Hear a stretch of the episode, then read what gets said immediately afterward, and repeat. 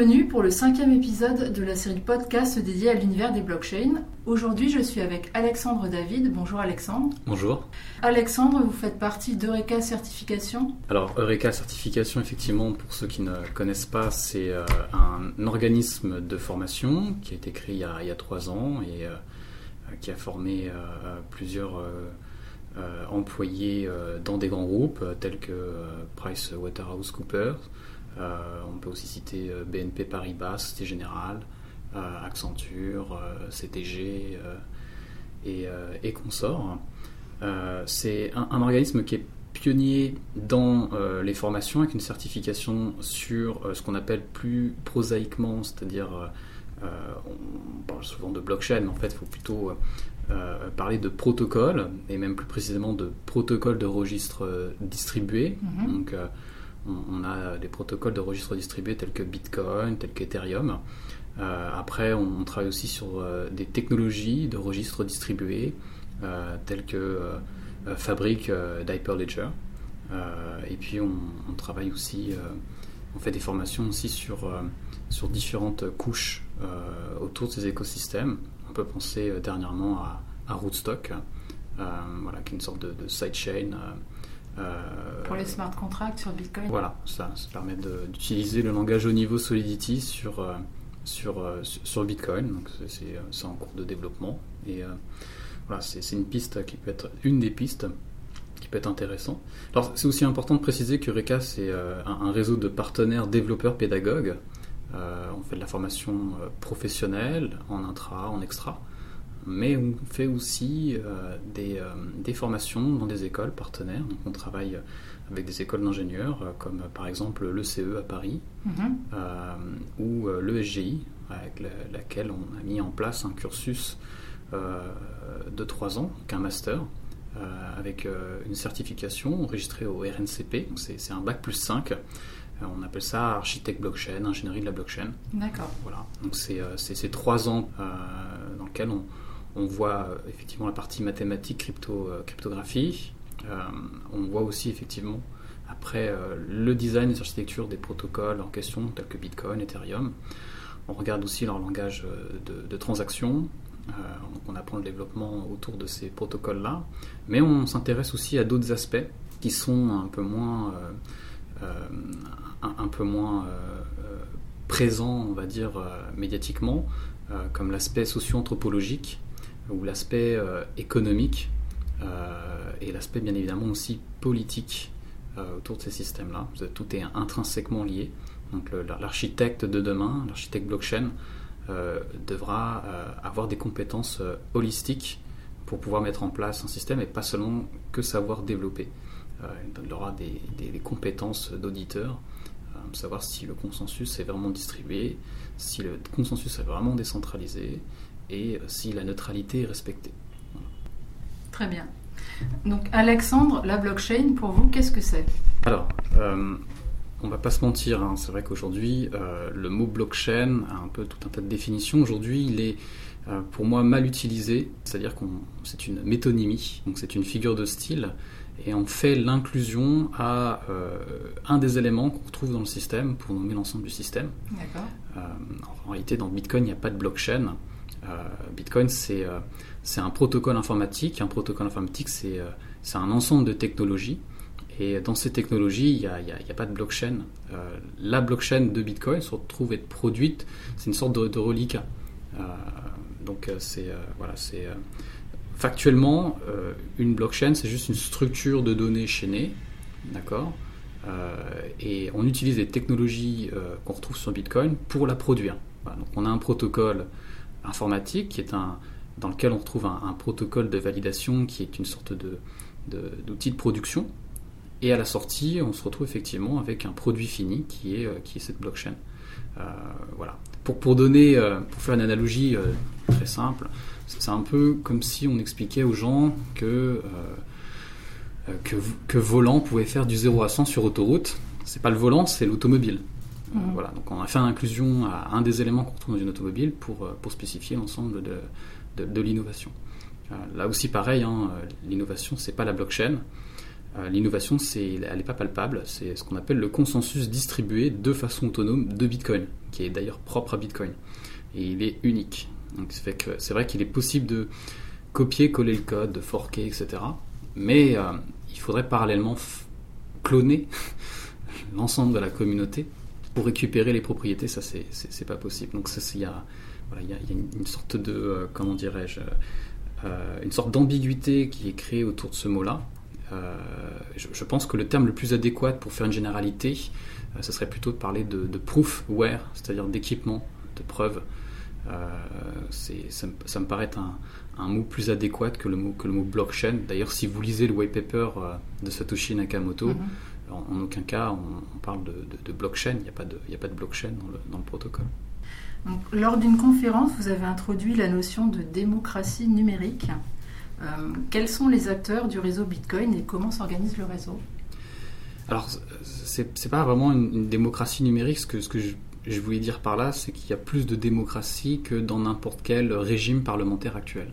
Euh, ensuite, effectivement, euh, sur Bitcoin, on retrouve une multitude de formes de gouvernance euh, et c'est propre à Bitcoin puisque c'est propre à son écosystème et à son évolution.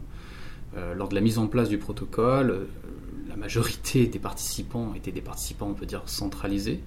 Et effectivement, les règles protocolaires ont incité à cette décentralisation, mais ce n'était pas quelque chose de gagné. C'est-à-dire qu'on ne peut pas prévoir l'effet de réseau qu'a subi Bitcoin ces, ces, derniers temps, ces dernières années. Euh, et, donc effectivement, aujourd'hui, on se retrouve avec un écosystème très très très large, avec de nombreux acteurs.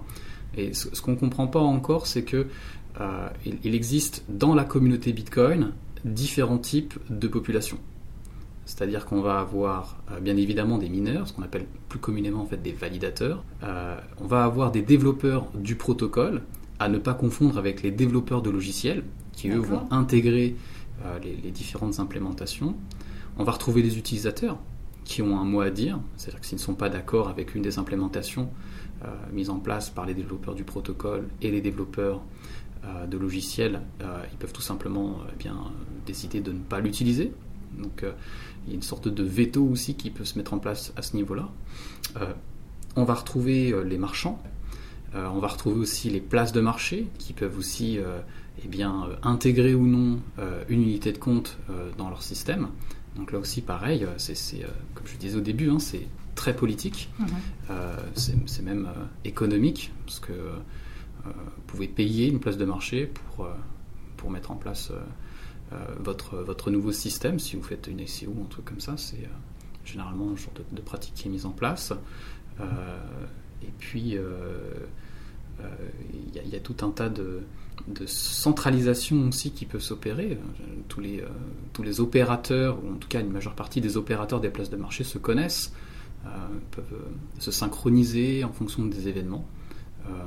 pareil, si on, revient sur la couche protocolaire Bitcoin, on peut par exemple signaler le fait que on a réécrit déjà la blockchain de Bitcoin. C'est pour ça que j'aime pas le mot blockchain, parce que généralement on, on, le connote à tout ce qui est infalsifiable, immuable, Or, c'est pas du tout le cas. Vous avez en fait le consensus mathématique qui en effet repose sur le concept mathématique des fonctions à sens unique, donc c'est difficile à inverser effectivement. Mais derrière, vous avez une gouvernance autre qu'on appelle le consensus social qui, euh, qui, peut avoir, euh, qui peut prendre une, toute autre direction et qui peut effectivement avoir des conséquences sur euh, le développement du, du, système et donc décider de réécrire l'histoire euh, sur, Bitcoin, on, a rollback trois fois la blockchain pour euh, la simple bonne raison, c'est qu'on avait détecté euh, des, bugs, qu'on allait perdre effectivement beaucoup d'argent, etc. Donc il y a eu un consensus autour de la communauté. Donc c'est très important de pouvoir auditer ces, différents acteurs. Ils sont connus, ils sont identifiables, ça demande juste du temps. et une fois que c'est effectué, on, on, comprend un peu mieux à quel point ça peut être décentralisé. Donc euh, il y a une notion euh, qui est, très peu introduite, pourtant qui est présente et qui existe, c'est celle de la neutralité des systèmes.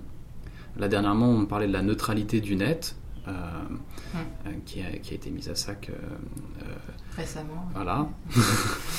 Et donc, eh bien, on a aussi une neutralité du Bitcoin, on a une neutralité d'Ethereum, on a une neutralité des systèmes. qui peut être mise à mal, qui peut voilà, qui peut, être, qui peut tendre vers plus de centralisation, plus de décentralisation, ça dépend des évolutions. Voilà. Donc les blockchains, j'utilise le mot blockchain même s'il n'est pas forcément adapté, mais les blockchains permettent le développement de nouveaux modèles d'organisation. Est-ce qu'on peut rappeler dans quel contexte est né Bitcoin et l'idée qui était derrière?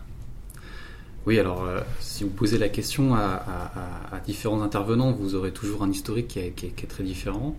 Euh, ça, dépend toujours aussi de la sensibilité de chacun. Euh, personnellement, j'aime bien euh, rappeler l'histoire de Bitcoin à travers ces différentes bulles. On dit souvent que Bitcoin est une bulle. Il y, a plusieurs bulles. On, en vit une actuellement, mais il y en avait d'autres précédemment. Et, donc l'histoire du cours nous permet de mieux comprendre l'effet de réseau qui s'est produit sur, sur, sur Bitcoin. Alors on peut commencer par rappeler déjà que Bitcoin n'est pas arrivé comme ça par hasard c'est pas quelqu'un qui a inventé une technologie blockchain incroyable en se disant que je vais tout révolutionner, Eureka. Euh, en réalité, c'est euh, la somme euh, de différentes expérimentations qui ont lieu depuis plus de 30 ans suite à la numérisation des registres.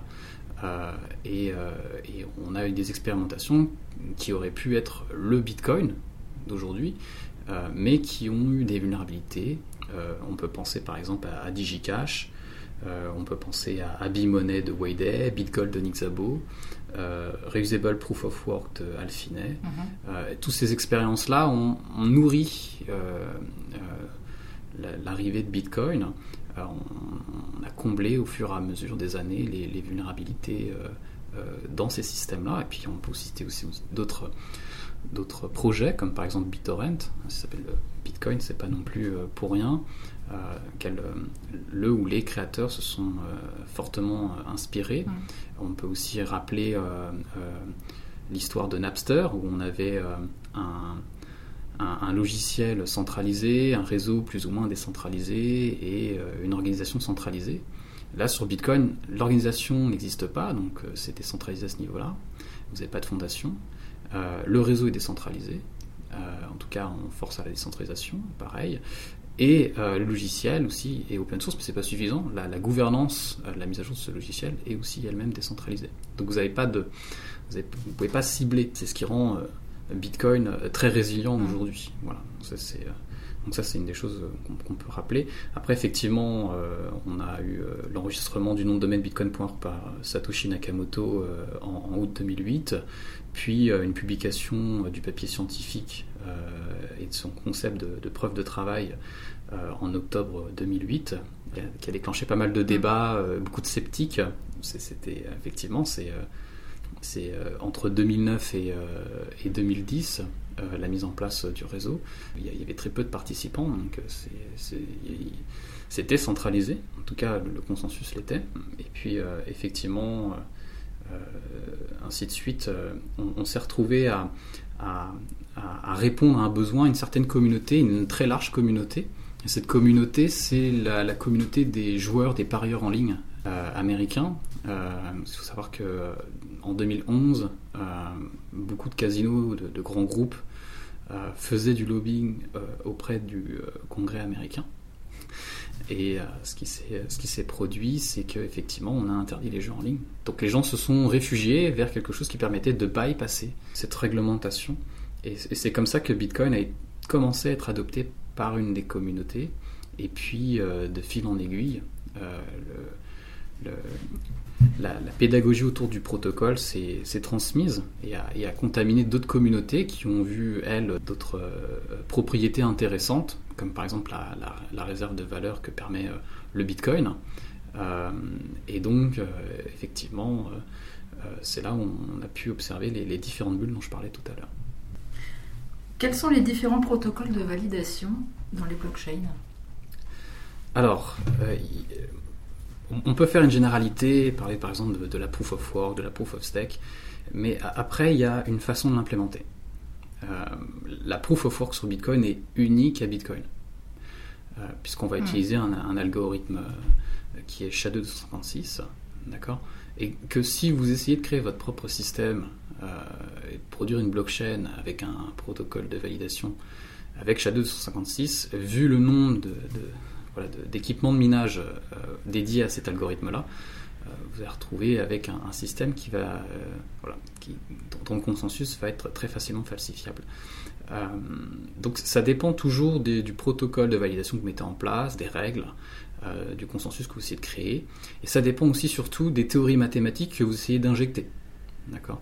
Euh, par exemple, si on peut faire une comparaison entre deux protocoles aujourd'hui qui sont, on va dire, plus ou moins populaires, on a le protocole Bitcoin, dont l'idéologie s'adosse au concept de l'or. Donc on a mhm. ce qu'on appelle un cap, donc un nombre d'unités de compte qui ne pourra jamais euh, être dépassé. Donc elle est à, 21 millions de, bitcoins. Euh, sur Ethereum, par exemple, on n'a pas de cap. Voilà. Donc on, a une évolution euh, linéaire du protocole qui, s'opère par ce qu'on appelle des hard forks. donc là aussi, pareil, on peut dire que Ethereum aujourd'hui est, quand même très centralisé dans le développement. Et, mais d'un autre côté aussi, ça rassure aussi peut-être les utilisateurs du protocole. Donc voilà, faut, savoir un peu ce qu'on veut dans la vie, peser le pour et le contre. Euh, mais là, ça donne déjà un exemple euh, du fait qu'on a deux façons d'intégrer de la proof of work dans deux systèmes différents, avec deux modèles économiques différents. Euh, la proof of work qu'on trouve sur, sur Ethereum, parce qu'aujourd'hui Ethereum fonctionne encore sur de la proof of work, utilise un autre algorithme et, une, façon particulière de fonctionner. par exemple, vous ne retrouvez pas du tout les mêmes deux taux de hash sur les deux systèmes. Euh, et ça ne veut pas dire que l'un est plus ou moins puissant que l'autre, c'est juste parce que voilà, vous avez euh, une façon différente euh, de mettre les choses en place, parce que vous avez des motivations, des objectifs qui sont différents entre les deux systèmes. Vous n'allez pas faire la même chose avec Bitcoin qu'avec qu'avec Ethereum. Voilà. Ce qu'il faut comprendre, c'est que les, algos de consensus, ça existe déjà aussi depuis plus de 30 ans. Donc c'est pas non plus révolutionnaire. Tout comme le, le, chaînage de blocs cryptographiques, on sait le faire depuis qu'on fait des fonctions de hash cryptographique, et même faire du chaînage de blocs cryptographiques euh, qui contient des, arbres de Merkel, là aussi pareil, euh, c'est euh, on fait ça depuis les années ouais, 80, un truc comme ça. Donc c'est pas c'est pas du tout nouveau. Ce qui est vraiment nouveau sur Bitcoin, c'est cet effet de réseau qui, s'est créé. C'est arrivé au bon endroit, au bon moment. Ça aurait pu se produire avant, mais il n'y avait pas le besoin. Ça aurait pu se produire après. Euh, et, euh, ça, c'était euh, difficilement prévisible. Après, pour revenir un peu rapidement sur tout ce qui est protocole de, validation, il y a aussi le, sujet houleux de la consommation de l'énergie.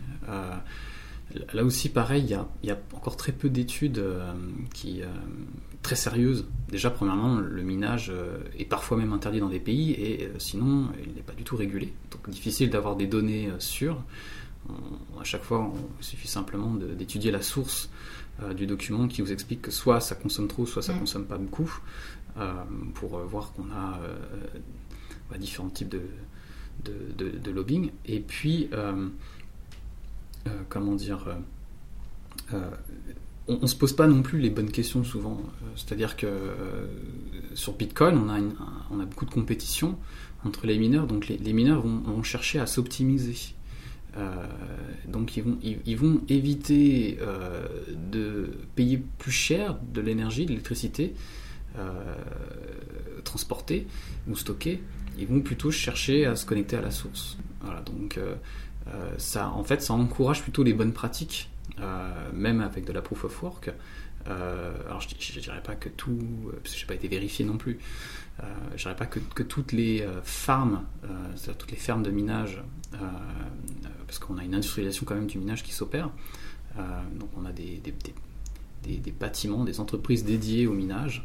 Euh, euh, et, effectivement, ça, encourage ces entreprises-là à, à, se connecter directement à la source et puis à, utiliser d'autres d'autres types d'énergie, autres que l'énergie fossile, comme tout ce qui est hydroélectrique, solaire, etc.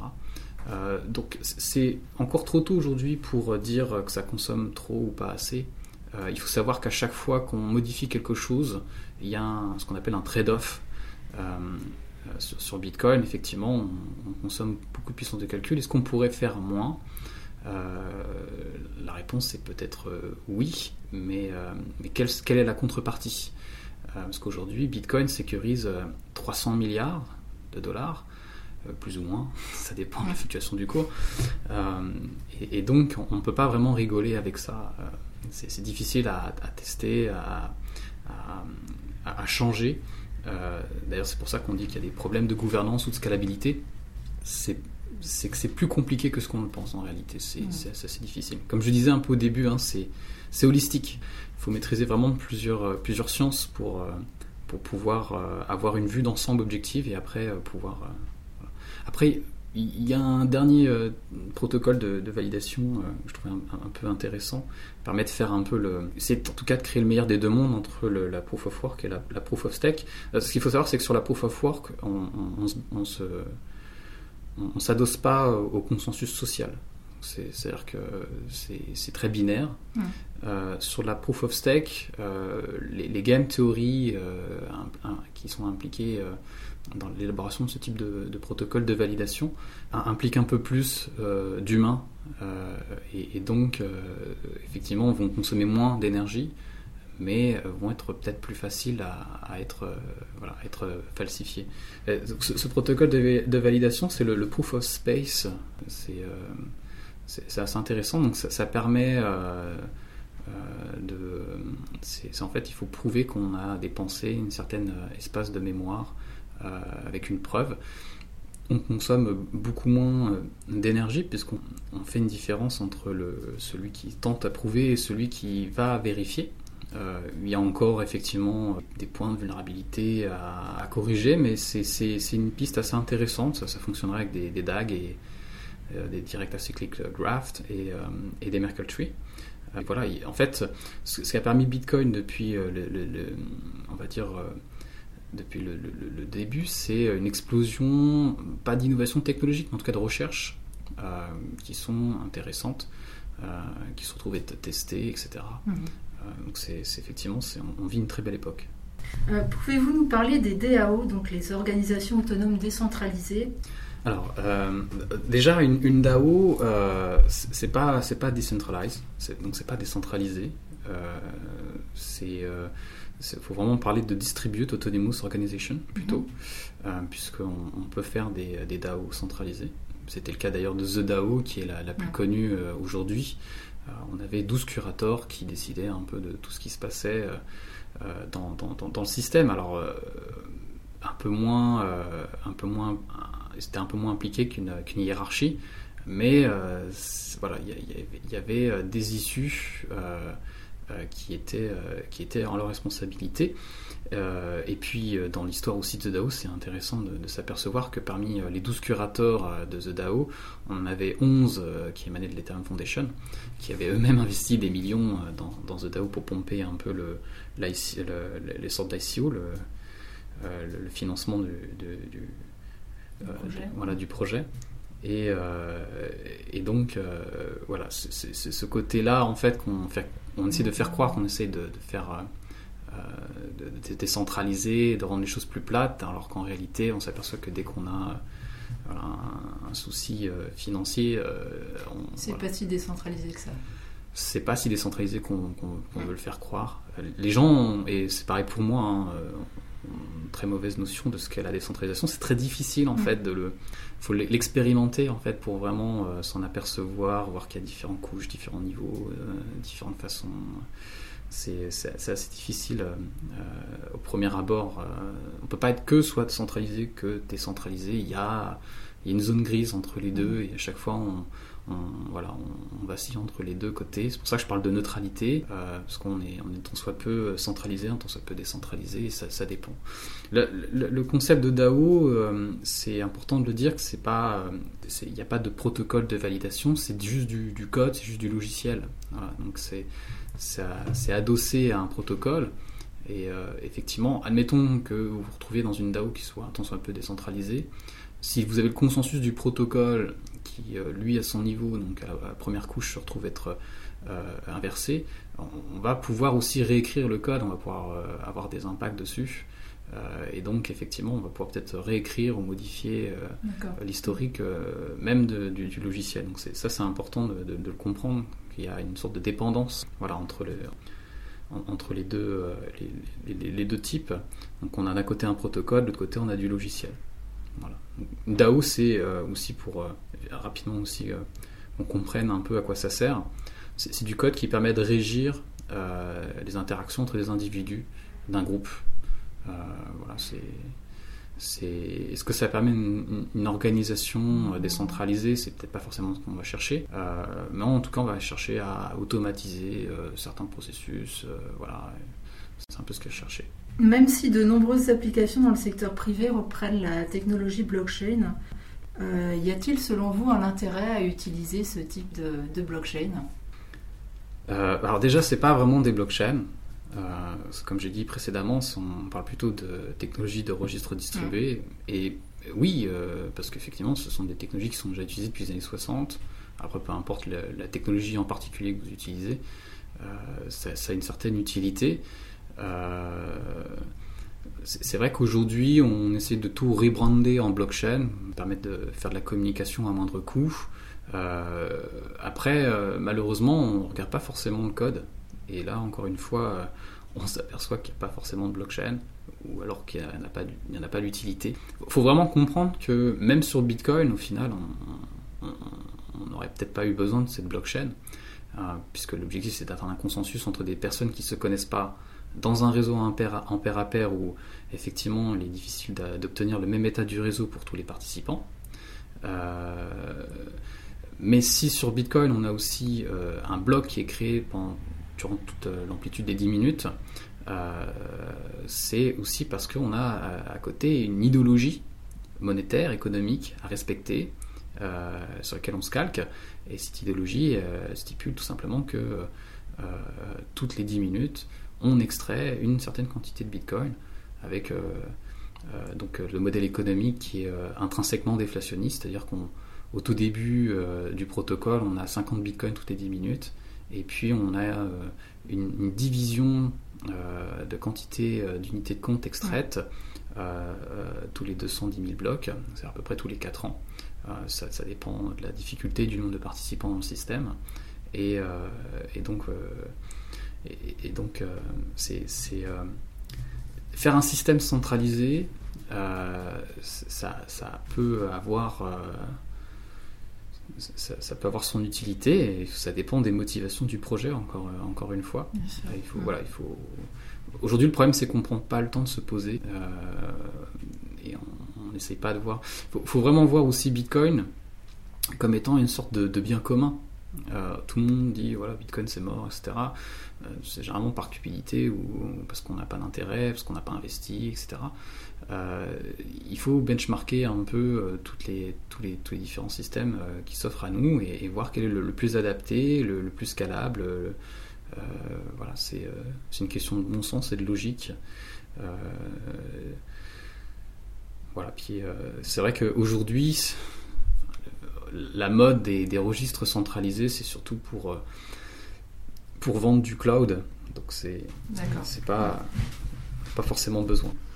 Comment voyez-vous l'écosystème dans les années à venir? Est-ce qu'on va assister à une tokenisation du monde?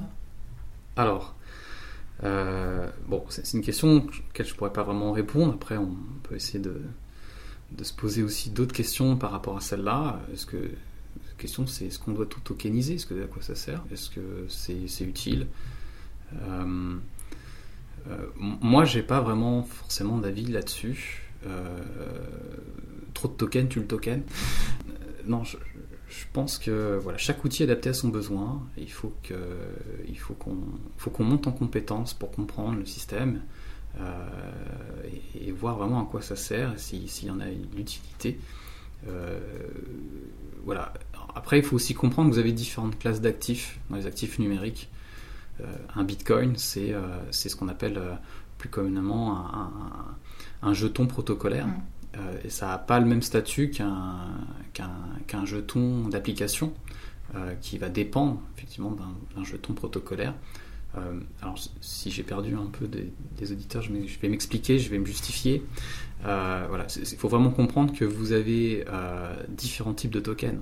Vous avez des tokens liés au protocole, vous avez des tokens liés à des applications, vous avez des protocoles qui sont liés à des, ce qu'on appelle des sidechains, vous avez des protocoles qui sont liés à des métaprotocoles. protocoles Voilà. Donc c'est, tous ces actifs-là ne se valent pas.